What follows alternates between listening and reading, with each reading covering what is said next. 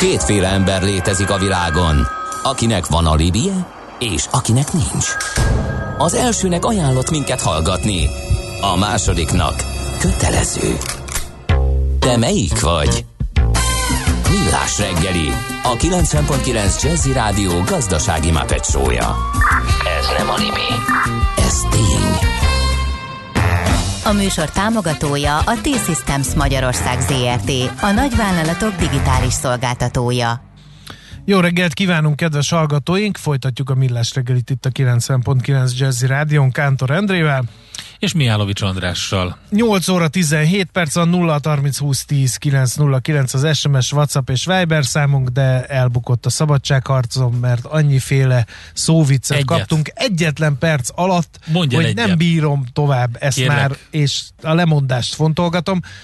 A kedvencem az, hogy elnézést a Na- nagyon jó. kisebbségek nevében is, hogy egy sok tagból álló lap család az már könyv, Igen. De, de, de sőt, hogyha a család, ha a törzs szövetségről van szó, akkor az már enciklopédia, Igen. nem? Budapest legfrissebb közlekedési hírei, itt a 90.9 jazz Hát jobb lenne, ha szóviccek helyett közlekedési híreket küldenétek, de farrahányt borsóit minden szó, úgyhogy kénytelenek vagyunk a BKK-ra hagyatkozni, a- ahol azt olvasom, hogy tűzoltók dolgoznak a Váci úton befelé a Csanádi utca előtt, baleset történt a Dózsa György úton a Hősök tere előtt a Váci út felé a középső sávban, illetőleg műszaki hibás jármű nehezíti a közlekedést a Ferihegyi reptérre vezető úton, befelé a D-portánál. A szerencse fia vagy? Esetleg a szerencse lánya? Hogy kiderüljön, másra nincs szükséged, mint a helyes válaszra. Játék következik. A játékosok között pedig minden nap kisorsolunk kettő darab páros belépőt, vagy a magyar-olasz, vagy a magyar-ukrán meccsre, valamint egy-egy dedikált magyar válogatott meszt a Magyar Jégkorong Szövetség jóvoltából. Ezen kívül a héten helyes megfejtés beküldők a pénteki napon részt vehetnek egy sorsoláson, ahol a főnyeremény kettő darab VIP Hospitality jegy a Magyarország-Ukrajna mérkőzésre. Mai kérdés így hangzik, mikor választotta be a Nemzetközi Jégkorong Szövetség a tragikusan korán elhunyt ifjú Ocskai Gábort a hírességek csarnokába? A. 2013, B. 2016, vagy C. 2019-ben. A megfejtés pedig hova küldjék a kedves hallgatók? A helyes megfejtéseket ma délután 16 óráig várjuk a játékkukac jazzy.hu e-mail címre. Kedvezzem ma neked a szerencse! Az adó a jövedelem újrafelosztásának egyik formája, a költségvetés bevételeinek fő forrása, a jövedelem szabályozás eszköze. Az adóztatás fő célja anyagi eszközök biztosítása közcélok megvalósításához. Nézd meg az ország adózását, és megtudod, kik lakják. Adóvilág, a millás reggeli rendhagyó gazdasági utazási magazinja, ahol az adózáson és gazdaságon keresztül mutatjuk be, milyen is egy ország vagy régió. Adóvilág, iránytű nemzetközi adóügyekhez. Hát, ha már elszabadultak a szóviccesek, akkor Gerendi Zoltánnak, a BDO Magyarország ügyvezetőjének, adótanácsadó partnerának a következő kis versikével adnám meg az alaphangot. A dalunkban összecsengnek a sorvégek, leszünk mi még dánok is, meg norvégek. Énekelték egykoron a viking harcosok. Szervusz, jó reggel! Jó, jó reggelt, hát ez... Nehéz megszólalni, én tudom, de legalább egy kicsit belekóstoltál, hogy mit élek én át ma reggel, mert uh, szóvic partizánok hada lepett el bennünket Kántor Endre vezérletével, de neked legalább ennyi uh, elég de- is de- volt, úgyhogy Köszönöm, frissítő hat. Igen, igen. No szóval, Kedves, kedves szavak voltak ezek. igen.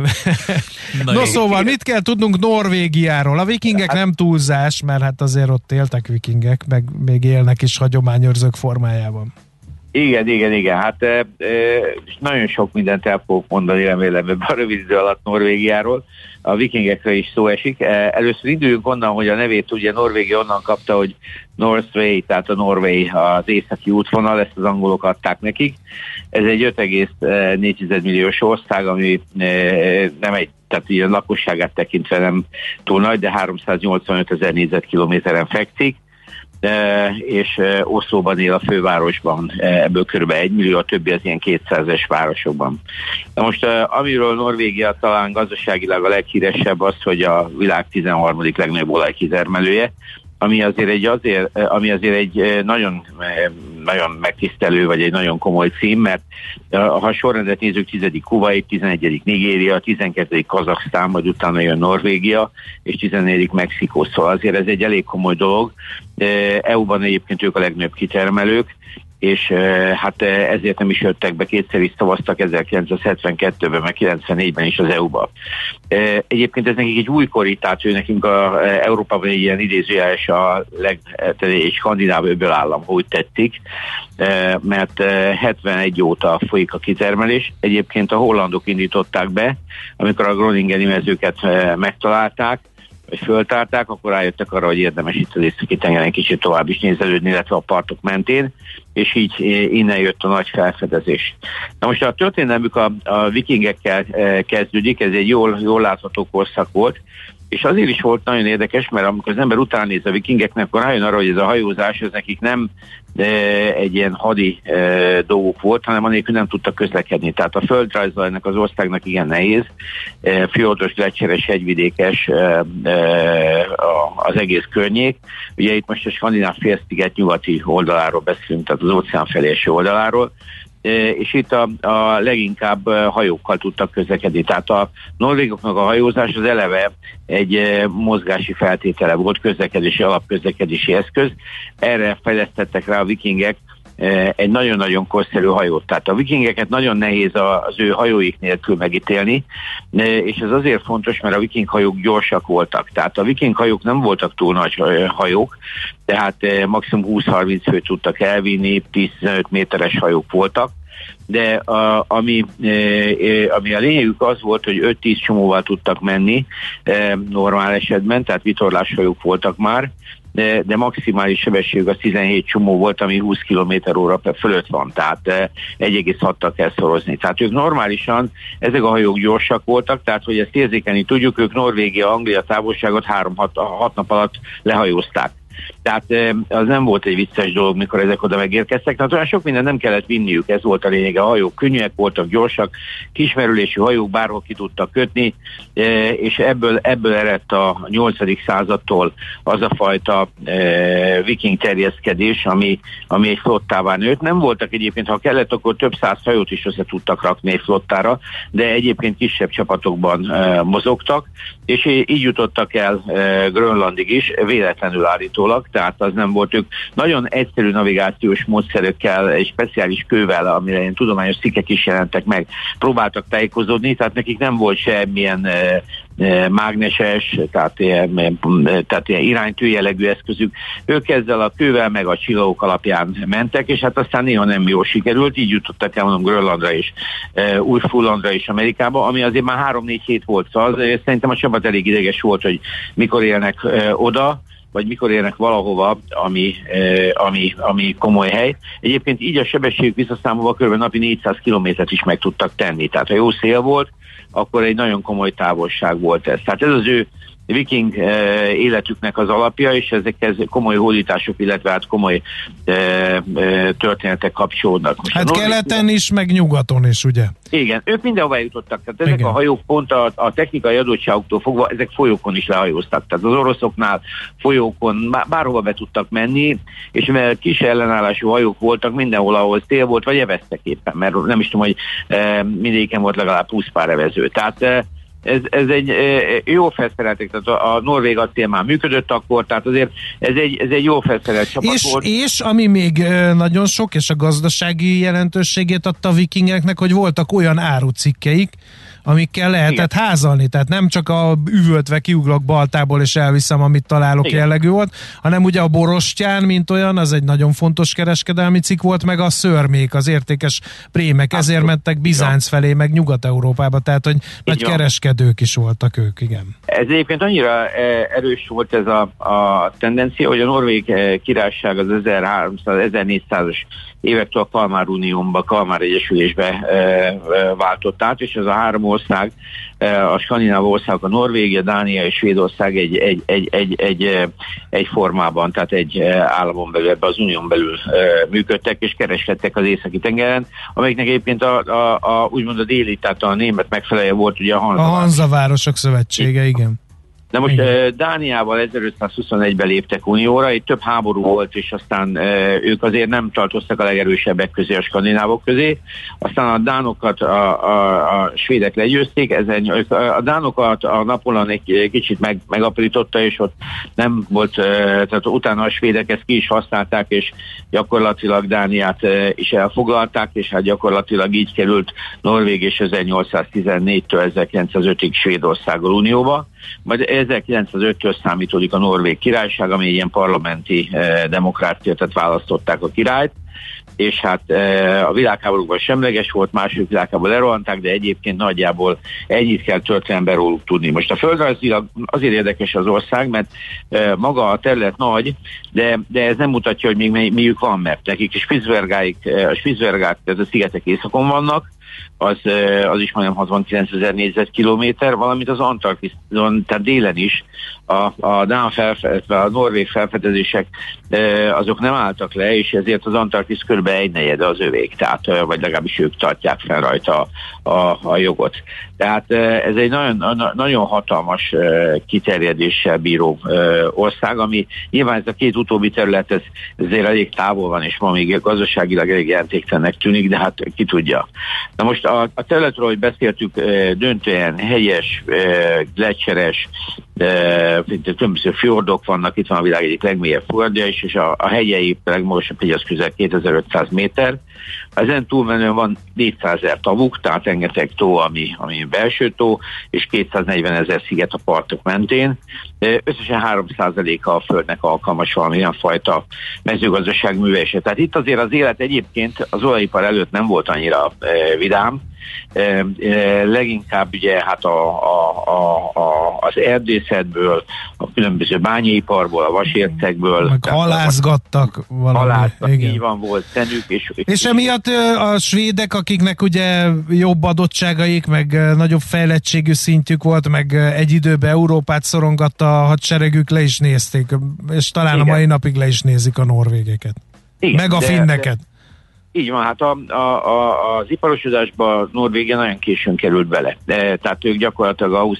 század elején lendültek ennek neki. Az energiaipar adott nekik egy nagy lökést, és ez, ez eh, meghatározó gazdasági iparág is lett, tehát hatalmas vízi erőművük van, 1690 vízi erőművük van, és ami nagyon érdekes, hogy van 1000 víztárolójuk. Tehát ez azt jelenti, hogy ők tényleg tudnak pufferolni energiát. Tehát mindaz, amiről mi itt akkumulátorok formájában álmodozunk, azt ők eh, víztárolókkal meg tudják oldani. Tehát amikor, le, amikor kell kell energia, leveszik a vizet, amikor meg nem kell, akkor tartják.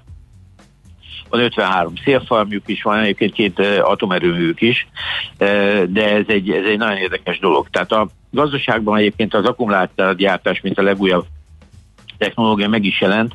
A e, tőzsdényjegyzet nagyon komoly cégük van a világ egyik vezetőjénél, tehát e, a, a lítium ion gyárát szeretnék felépíteni, mert az általában nagyon sok energia kell, és pont ez a e, energiabiztonság adja meg a, ezt a hátteret. A legnagyobb ipar egyébként az olajipar, tehát az ország exportjának több mint 50%-a olaj. Uh-huh részben állami kézben van, nagyon jelentős a bányaipar, alumíniumipar, ugye a halászat, élelmiszeripar, a telekommunikáció is, hát a Telenor egy jól ismert cég, ugye Magyarországról közvetlenül kivonult, de meghatározó. Hát ő, ő, itt Norvégiában arról beszélünk, hogy 5G penetráció mm-hmm. már igen komoly, ami, ami elképesztően magas szint, és a, a, a, ami még fontos, hogy a hajózásban is nagyon-nagyon komoly ott vannak. Tehát azért ők, ez a John Friedrichsen, az a világ legnagyobb tartályú flottájával rendelkezik, szóval ő azért Onassis halála után úgy tűnik, hogy ebben a piacon elég sikeresen ment előre.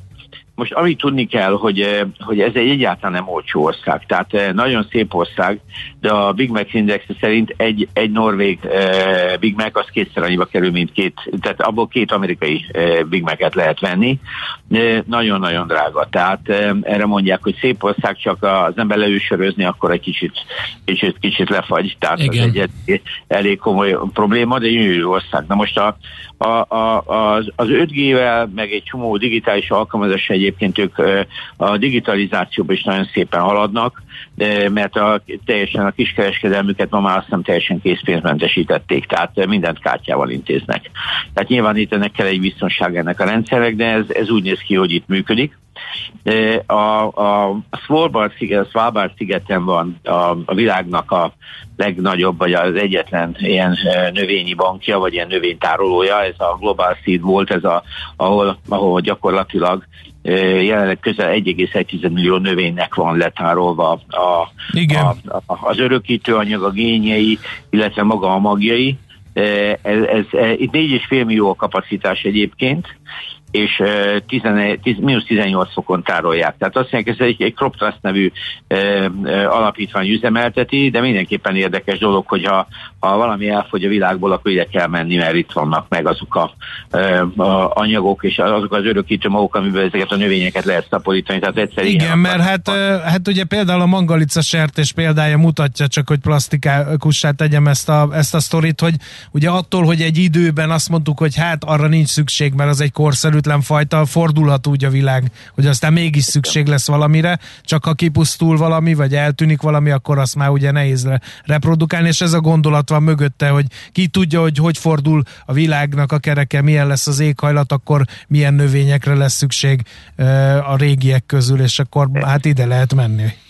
Igen, ez így van. Na most egyébként ide menni az azt jelenti, hogy még Norvégiától északra van ez a sziget, nem is tudom, hogy hány száz kilométerre, és eh, ez az egyetlen hely egyébként nekik, ez a digitális nomád vízumuk eh, csak erre a szigetre vonatkozik. Tehát olyan óriási sikernek ez a program nem örvend, mert azt mondják, hogy itt a legnagyobb probléma a jegesmedve. Tehát eh, nem hiszem, hogy a digitális nomádok ide mennének, tehát, de ettől függetlenül ez a Svalbard sziget, ez, ez, ez, ez erről híres.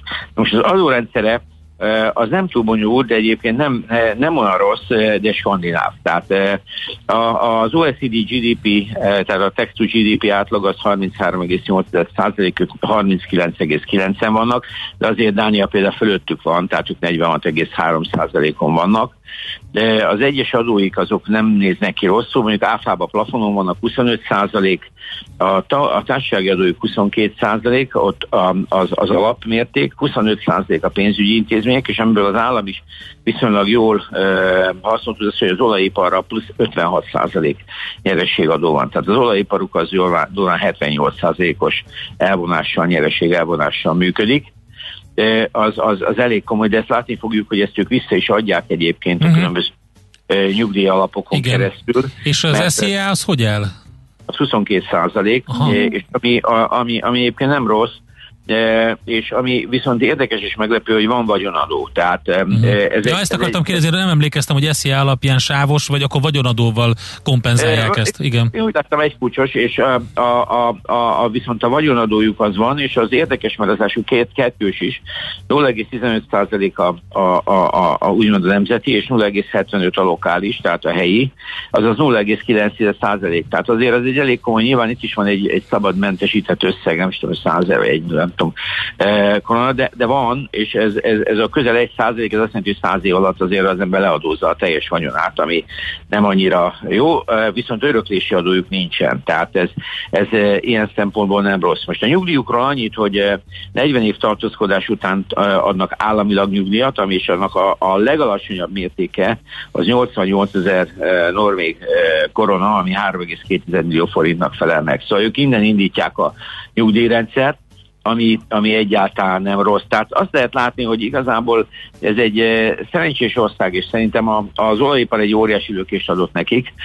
Egyébként ők tényleg skandináv periférián voltak, ugye, ahogy András, hogy ők, ők azért nem a technikai fejlődés élvonalában voltak, de mégis nagyon szépen kirepültek, és azt gondolom, hogy Európának, ha úgy nézzük, egy, eh, hát ilyen idézős a leg, tehát egy, egy, egy ilyen minta öbölállama, hogy hogyan lehet ezt a fajta gazdagságot társadalmilag hasznosan létrehozni, és hát ők egyébként különböző generációs alapokat is képeznek, tehát amiről nagyon nehéz így, így röviden beszélni, de, de ők ezt nagyon komolyan, ezt a fajta tőkét, amit az olajipar ad, ezt ők tartalékolják, és a későbbi generációknak is megpróbálják felhasználni, tehát valójában egy nagyon tudatos gondolkodás folyik itt. Ez egy nagyon érdekes egyvelege, még egyes Skandináviában, de egyébként Európán belül is. Tehát ez egy nagyon, nagyon kiugróan érdekes történet, egy kis nemzet, de szerintem egy nagyon szerencsés nemzet, és nagyon szépen gazdálkodik. Én úgy gondolom, hogy, hogy a jövőképük az, az összességben nagyon pozitív. Oké, okay. Akkor megnézzük, hogy politikailag hogy állnak ők hozzá. Zoli, nagyon szépen köszönjük. Nagyon köszönöm. Sziasztok! Gerendi Zoltánnal beszélgettünk a BDO Magyarország ügyvezetőjével, adótanácsadó partnerével, Norvégiában járunk adóvilág rovatunkban. Folytatódik az adóvilág, a millás reggeli rendhagyó gazdasági utazási magazinja. Nézd meg egy ország adózását, és megtudod, kik lakják. Adóvilág. Iránytű nemzetközi adóügyekhez. Ha minden igaz, akkor itt van velünk Feledi Botont külpolitikai szakértő a vonalban. Szervusz, jó reggelt! Szervusztok, jó reggelt kívánok! Szuper. No, hát kicsit ilyen űrállomásos hangod van, de mentségedre legyen mondva, hogy... Száguldasz, Száguldasz így igen. Így van, így van, 300 km per óra. Hát akkor eh, ahhoz képest még egész jól is hallunk. A kérdés az, hogy Norvégia hogy áll politikailag? Hát legutóbb az ország ugye úgy került vele a hírekbe, hogy egy íja sámok futó eh, támad 24 emberre, azt megelőzően meg, hogy kisebbségi kormány alakult Norvégiában. Így van, tehát nagyon jó az időzítésünk megint, mert a norvég kormány most szeptember eh, közepi választások után frissen alakult meg. Ezt ugye a munkáspárt nyerte a korábbi konzervatív kormányal szemben, tehát most alapvetően egy eh, baloldali kabinet alakult, kilenc párt jutott be a norvég parlamentbe, tehát azért itt nincs olyan küszöbb, nincs olyan kiszorítás, mint ezt a kontinentális rendszerekben ismerni szoktuk a német kultúrában. És hát az új miniszterelnök pedig eh, már meg is kapta a kinevezését, és a királynál volt, ahol régi és az új kormány közösen eh, beszélgettek 5. Heroda, és eh, hát indult el, indult el ez az új eh, izgalmas kaland a norvég történelemben, mert hogy ez a választás alapvetően arról szólt, hogy a norvég gazdagság alapját jelentő fosszilis párti, vagy hát kevésbé klímabarát kormányok fognak hatalmon maradni, vagy pedig egy, egyfajta zöld fordulat, amit érdekes módon a munkáspárt egy picit lenyúlt a zöld pártok elől, tehát a zöld pártok szinte történelmileg gyenge eredményt értek el, azáltal, hogy a mainstream párt, a munkáspárt be tudta emelni eh, ezeket a narratívákat a saját kommunikációjába. Úgyhogy eh, egy ilyen választáson vagyunk túl, és ez a program eh, indult el a, a mostani Jonas Stőre által vezetett um, új kormányzatban. Uh-huh. Mik a fő törésvonalak ezen felül? Norvégiában. Egy jóléti társadalom van, ugye, ami ugye, ahogy említetted, olajalapú, de ezek a e, olajalapú jóléti társadalmak mind elkezdtek valamiféle más, a, más irányba is elmenni, ha más nem csináltak egy marha nagy alapot e, azokra az időkre vonatkozva, amikor majd esetleg nem lesz olyan kelendő, vagy akár el is fogy ez a fosszilis energiahordozó. A norvégoknál is van egy ilyen, Magyarországon különösen pikáns csengése van ugye a norvég alapnak. Ők mi, miben látják a jövőjüket? Arról szó esette mondjuk a választásokon elképesztően nagy elektromos autórajongók például, tehát alapvetően ők látják azt, hogy a befektetéseiket át kell irányítani, tehát még akkor is, hogyha a vagyonok alapját megteremtették a 70-es évek vége óta foszilis üzemanyag termeléssel, ez nem jelenti azt, hogy ne látnák, hogy valahogyan át kell magukat állítani, és mondjuk többek között, eh, csak hogy, csak hogy lássuk azt, hogy tehát mennyire részletes tervek készülnek, kifejezetten izgalmas nekik az északi sark alatt lévő ritka földfémbányászat. Eh, tehát itt ugye az Európai Unió több mint 90%-át ezeknek a eh, ritka földfémeknek Kínából hozza be jelenleg, és hát ez ugye geopolitikailag is, meg távolságban is, meg környezetbarátság szempontjából sem egy ideális helyzet. Úgyhogy kérdés, hogy például például e, itt majd tud-e Norvégia akár ellátó szerepbe kerülni, e, és hát ehhez persze mit szólnának az oroszok és az Hát épp ezt akartam mondani, hogy az nem egy életbiztosítása az északi sark ki alatt bármit keresni, mert ott azért nagyhatalmak tülekednek. Így van, és éppen ezért ők alapvetően próbálják a nagyhatalmak közötti híd párbeszéd szerepét erősíteni. Érdekes módon most még az új norvég kormányzat részéről is azt mondták, hogy azért az oroszokkal beszélgetni kell. Mindezt úgy, hogy egyébként éppen az amerikai csapatok számára sziklakórházakat alapítottak, alakítottak ki a norvég fjordok közepette, és nem olyan régen a szokásos dolog megtörtént újra, hogy túl 160-as orosz bombázók, stratégiai bombázókat norvég 16-osok kísértek vissza a légtér szélére.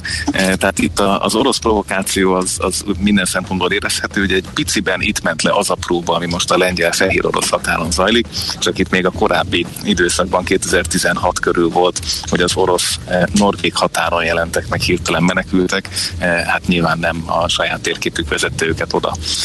Úgyhogy, úgyhogy az orosz-norvég konfliktus az éleződik, ugye Norvégia az uniónak nem tagja, de a NATO-nak tagja, tehát ilyen formán az Egyesült Államok kifejezetten számít a jelenlétére, és nem is kevés hadgyakorlatot tartanak, tehát ennek is megvan az amerikai-norvég hagyománya. Ugye ezt egy hangyányit színezte, amikor kiderült, hogy a, hát a norvég titkosszolgálatot is felhasználta az amerikai NSA arra, hogy európaiakra és akár norvégokra magukra is kémkedjen.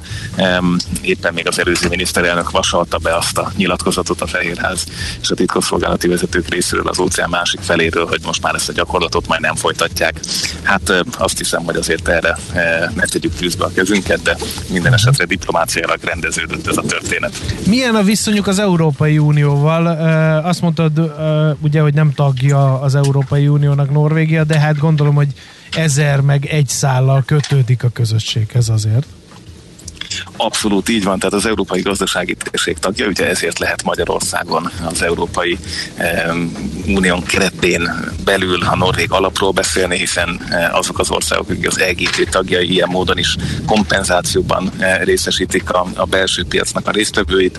Uh, a, ez a kapcsolat gyakorlatilag régre tekint vissza, több kísérlet volt gondolok vonatkozás, hogy legyen, ne legyen tag. E, egyelőre úgy tűnt, hogy az a ipar szerkezet, ami nekik van, hogy ők eladják a nyersanyagot, ez nem, nem, nem igényelte azt a tagságot.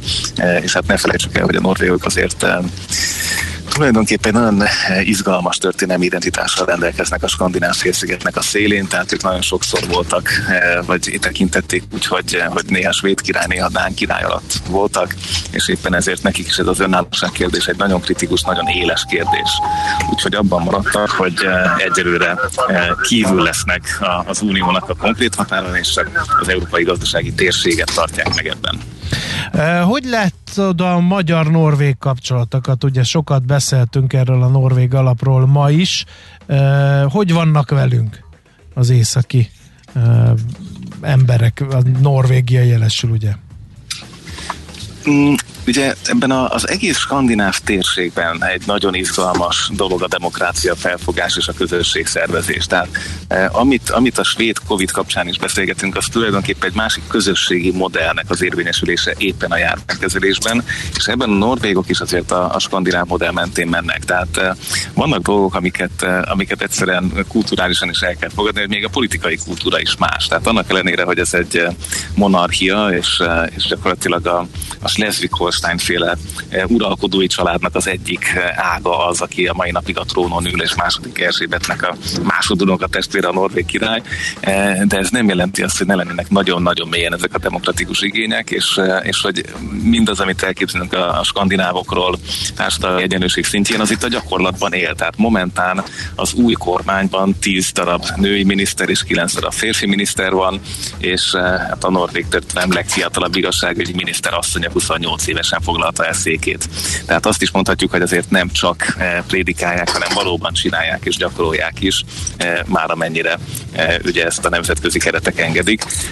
És éppen ezért a, a nyilván egy magyar vonatkozásban hát rengeteg párbeszédre van ahhoz szükség, hogy, hogy megértsék egymást a felek, de azt hiszem, hogy itt nem biztos, hogy egy magyar-norvég konfliktus, inkább a magyar kormánynak a, a hozzáállása ahhoz, hogy a magyar civil társadalmat támogassák, ez az, ami önmagában ezt a konfliktust okozta én ennek nem adnék további dimenziókat társadalmi szinteken.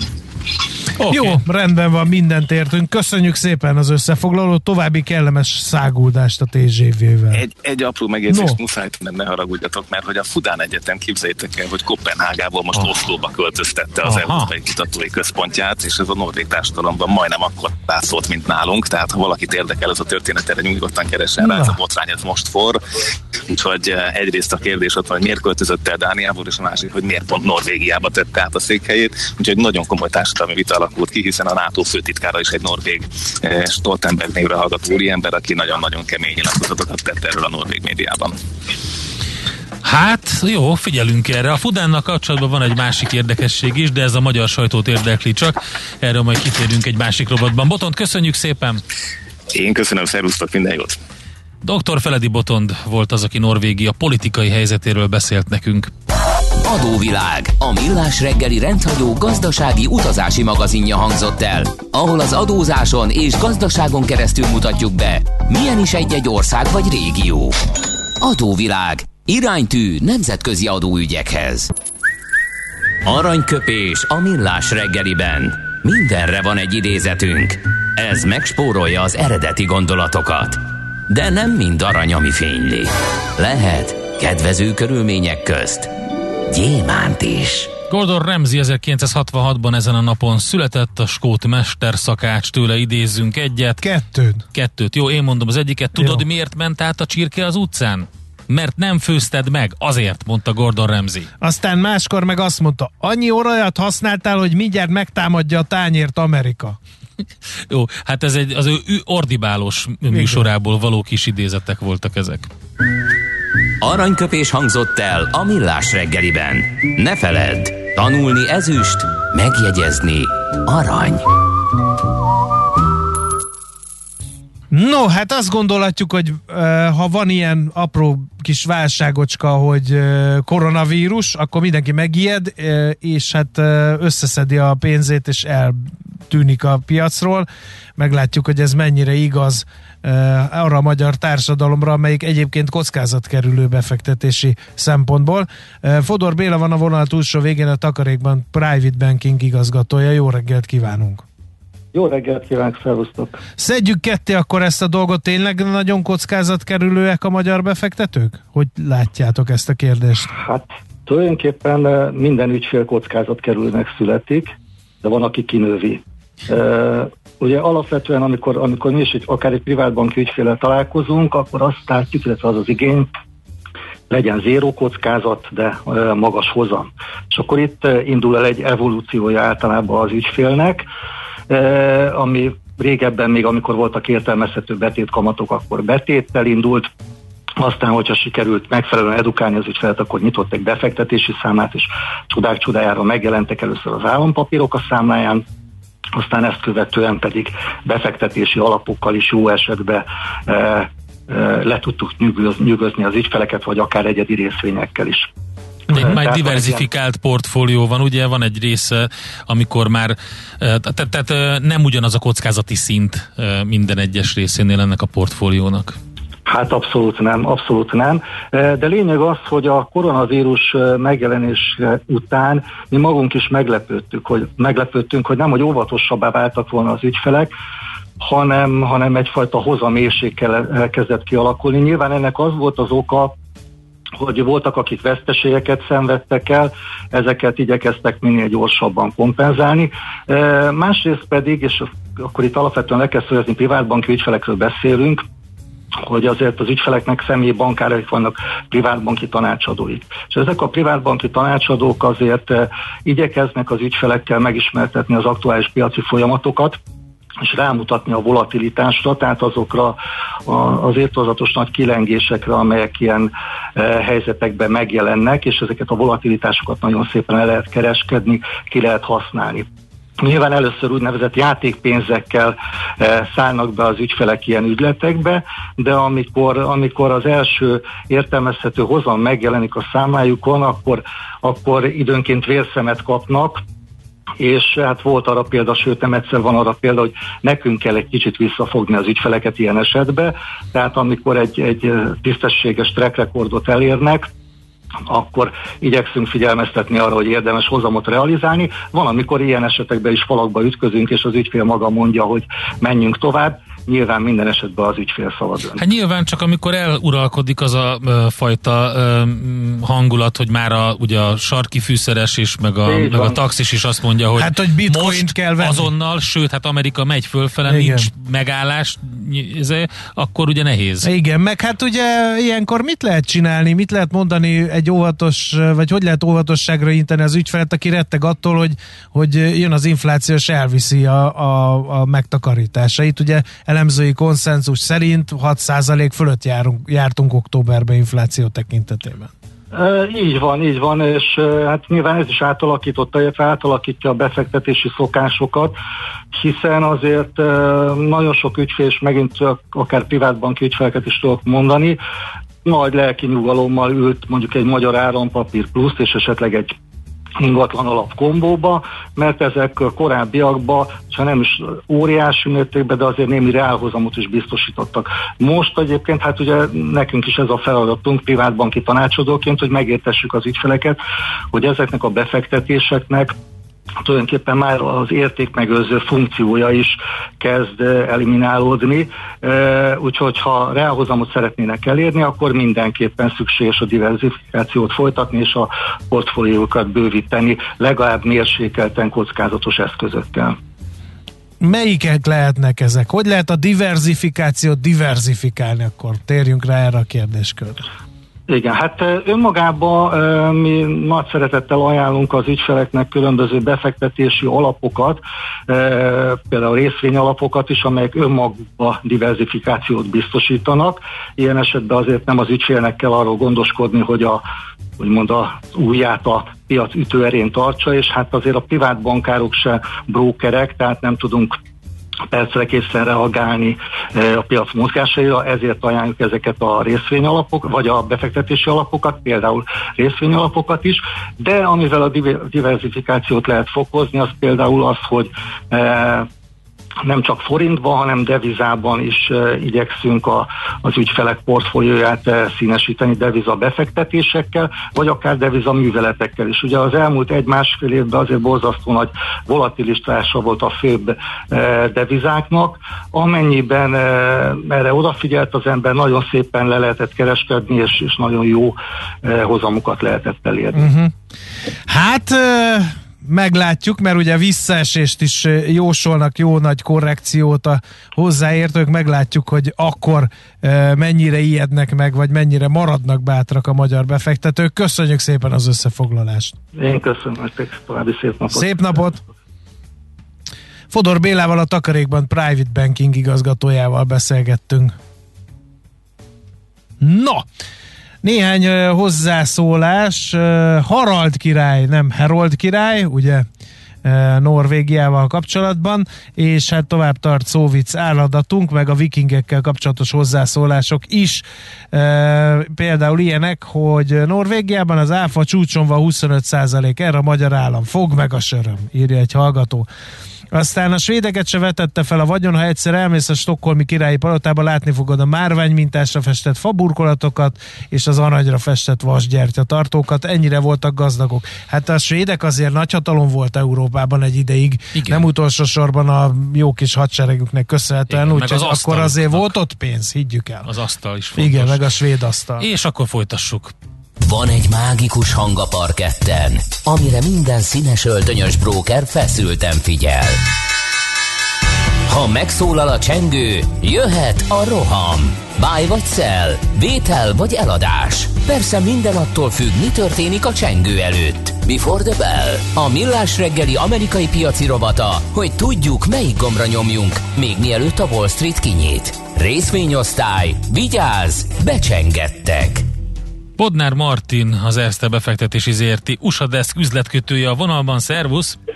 Sziasztok, üdvözlöm a kedves hallgatókat! Mire figyelünk ma, illetve a héten?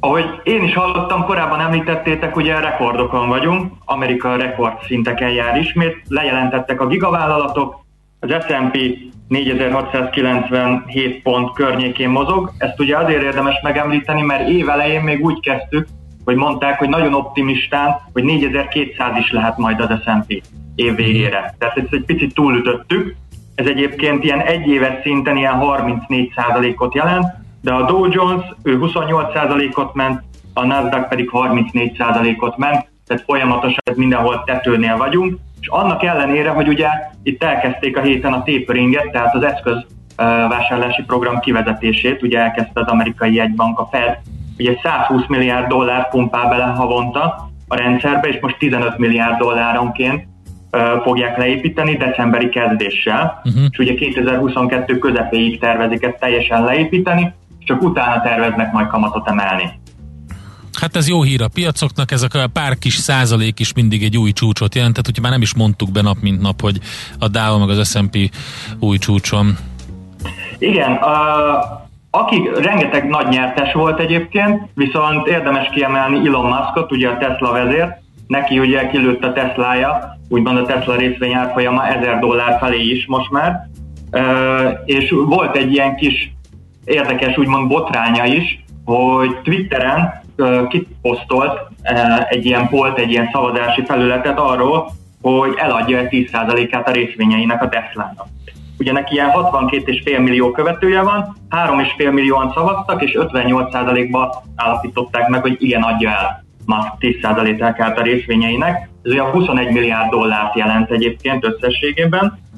És ide egyébként úgy jutottunk el, hogy eleinte a demokraták elkezdtek beszélni arról, hogy a 700 amerikai leggazdagabb embert meg kellene adóztatni valahogy, a nem realizált hozam után is, tehát nem csak amikor ugye eladják a részvényeiket, és ugye Musknak nincsen se fizetése, se cash bónusza, hanem ő csak úgymond a részvények eladásából tud ugye pénzt generálni magának. Ezért is gondolta azt, hogy ugye ebből a 200 milliárd dolláros portfóliójából uh, realizálni is fog eredményt, akkor úgymond lesz szabad kese is, és akkor adót is fog ebben együtt fizetni, még megelőzve mindent. És egyébként azt is még érdemes megemlíteni, hogy Musknak folyamatosan a továbbiakban is nőhet a vagyona, mert következő augusztusban egyébként még 22,86 millió dollár uh, darabszámú részvényt vehet 6,24 dollárért, hoppá, tehát, hogy a kettő között azt jelenti, hogy ha mostani árfolyamnak megnézzük a különbségét ebben az opciós jognak az árfolyamával, akkor igazából augusztusban, hogyha így marad a Tesla árfolyam, akkor 28 milliárd dollárt kaszálhat még Musk, ami nem kevés. És ugye itt a nagy számok dobálózásával, meg uh, látják ezt ugye az ENSZ-nél is, itt a World uh, Food Program igazgatója egyébként uh, twittelt is, sőt meg is említette Muskot és Jeff Bezos, az Amazon vezért, hogy igazából 6 milliárd dollár ö, az segíthetne 42 millió embernek az ételellátásán. Na hát Tehát, erre hogy... Ilont se kellett félteni visszaüdent az ENSZ-nek, ha ezt ő neki levezetik, kerek perec papíron, szám, kockás papíron, hogy hogy segít 6 milliárd dollár az éhezőkön, akkor ő Isten úgyse odaadja azt a 6 milliárd dollárt. Pontosan, tehát Uh, igazából Musk azt mondja, hogy ő szívesen adna el a részvényeiből. Ugye olyan magasan, tehát mindenkori csúcson van, ő jó célokra szívesen fordítaná ezt a pénzt, és egyébként a Morgan Stanley szerint is azt mondják, hogy Musknak olyan szinten nőhet továbbiakban is a vagyona, főleg, hogyha ezt az űr kutatóvállalatát, ugye a SpaceX-et bevezetik, hogy ő lehet az első billiomos. Uh-huh. Jó, ez nagyon hülyé hangzik, mert magyarul, magyarul az... az a milliárdosnak már nincs felsőbb foka, tehát magyarul van. Igen, magyarul milliárdos az jó, nem? Nem, hát már nem... De az már magyarul trilliónos. Igen, valami ilyesmi. Vagy hogy van, nem, az angolul trilliónos, az ne. magyarul billiomos. Egyszerűen... Igen. Igen, Igen Egyszerűen tessék megérteni, kedves magyarok, uh, Elon Musk olyan gazdag, hogy nincs rá szavunk. Igen. Igen. Ezen kívül egyébként azért léteznek még más vállalatok is, tehát hogy fognak jelenteni, azért még a jelentési szezonban vagyunk, és csak hogy egy kicsit visszamenjünk ugye a klasszikus vállalatokhoz, akkor a Walt Disney is fog jelenteni, ő szerd az árás után egyébként. Itt azt lehet látni, hogy egy részvénykénti eredmény, amit várnak, az 0,5 dollár, egy éve ez mínusz 0,2 dollár volt, tehát hogy kicsit elkezdenek átfordulni ugye a nyereséget szintre, és 18,8 milliárdos árbevételt várnak, ami ilyen 27%-kal nagyobb, mint egy éve volt. Itt azért is láthatjuk, hogy mostanában stagnál a Disneynek az árfolyama, mert itt a Disney Plus a streaming szolgáltatásának gyengébb feliratkozó számokat tudhatnak be a cégnél, ezt szeptemberben már be is jelentették, hosszú távon még mindig nagyon pozitívak vele, meg ugye a konkurencia is azért morzsolja most itt jelen pillanatban a Disney-t eléggé. Itt ugye a Netflix, aki 26%-ot emelkedett egyébként uh-huh. ugyanezen idő alatt, és ugye ő elkezdett diversifikálni a játékszegmensbe is, a hazánkban is most már lassan elérhető lesz az, hogy mindenfajta extra költség nélkül lehet játszani ugye a Netflix platformon, illetve ugye rengeteg nagyon híres sorozatot sikerült kidobni a Netflixnek, ugye a Squid Game-et is, ami ugye már teljes mértékben kassza siker lett. Itt egyébként zárójelesen azért megjegyezném, hogy uh, az előző héten azért volt egy nagy kriptobotrány, mert létrehoztak egy ilyen kriptodevizát, hogy Squid Game. Igen. Kriptodeviza, ahol egy ilyen csalásba fordult tehát az egész, 3,4 millió dollárral el is tűntek, felpumpálták az árfolyamat ennek a kriptónak, aztán a, akik készítették ezt a devizát, ők eltűntek és nem engedték visszaváltani. Tehát azért érdemes óvatosnak lenni, mert ugye sokan ezeket a hype meglovagolják és próbálják kivenni a pénzt a kis Itt emberek. Mindig. Igen, Martin, egy mondat, ha van még a következőből, mert annyira maradt időnk. Uh, igazából Ennyi volt. a Disney-vel csak annyi, igen, hogy ez a fő kérdés, hogy hogy fog teljesíteni a Disney Plus, és hogy a Covid-nál a uh-huh. parkok továbbra is fognak-e tudni működni. Oké. Okay. Oké, okay, köszönjük, köszönjük szépen. szépen. Én Jó kereskedés, szevasz! Bodnár Martinnal beszélgettünk az Erste befektetési ZRT USA Desk üzletkötőjével. Minden attól függ, mi történik a csengő előtt.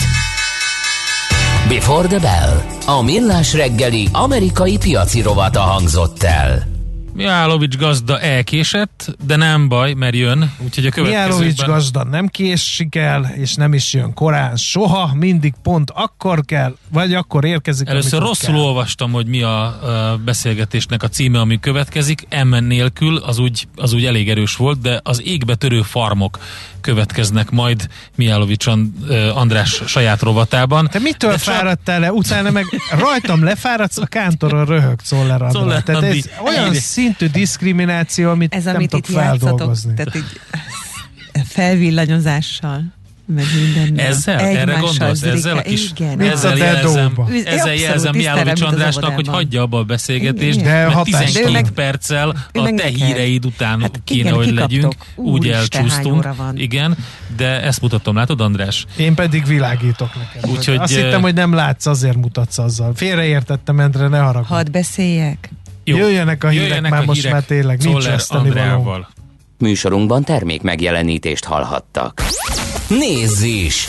Ne csak hallgass! millásreggeli.hu